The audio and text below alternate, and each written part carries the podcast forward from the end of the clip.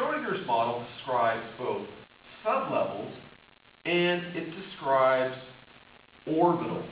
An orbital is just a mathematical description that describes the exact location of an electron at 90% probability.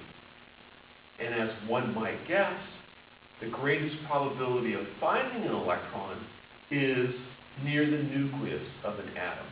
So within our sublevels S, P, D, and F, we have orbitals. And for the S sublevel, there is only one orbital. I will generically describe it as a circle. For the P sublevel, there's actually three orbitals within a P sublevel. Within a D sublevel, there are five orbitals. And within an F sublevel, there's actually seven orbitals. So again, Schrodinger's model describes the location of finding an electron at 90% probability by using the letters S, P, D, and F to describe a subshell within an electron shell of Bohr's model. And within each subshell, there are orbitals.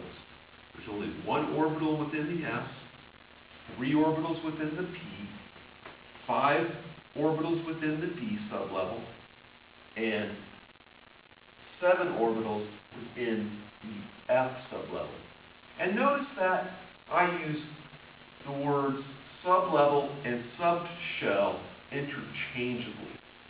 One thing also to remember, Schrodinger's model says that the maximum number of electrons per orbital is 2. And you need to remember that. That the maximum number of electrons that one can put within any orbital, be it the s orbital, or a p orbital, or a d orbital, or an f orbital, is maximum of two electrons. The electrons enter the orbital as being spin up. We denote spin up as being a single-headed arrow pointing upwards or a single-headed arrow pointing downwards. The maximum number of electrons that one can put into any orbital is two electrons. The maximum number of electrons one can put within a subshell is dependent upon the subshell's letter and the number of orbitals within that subshell. So for this S subshell, there's only one orbital. So the maximum number of electrons that you can put total into an S subshell is 2. For the P subshell, the maximum number of electrons that one can put into the P sublevel would be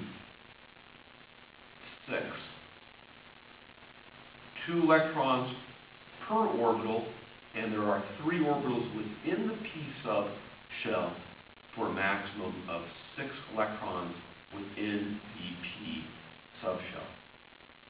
As one might guess, the D subshell has five orbitals within the D subshell. You can put two electrons into each orbital. So the maximum number of electrons per a D subshell would be 10. And as one might guess, the maximum number of electrons that one could put into an F subshell would be 14.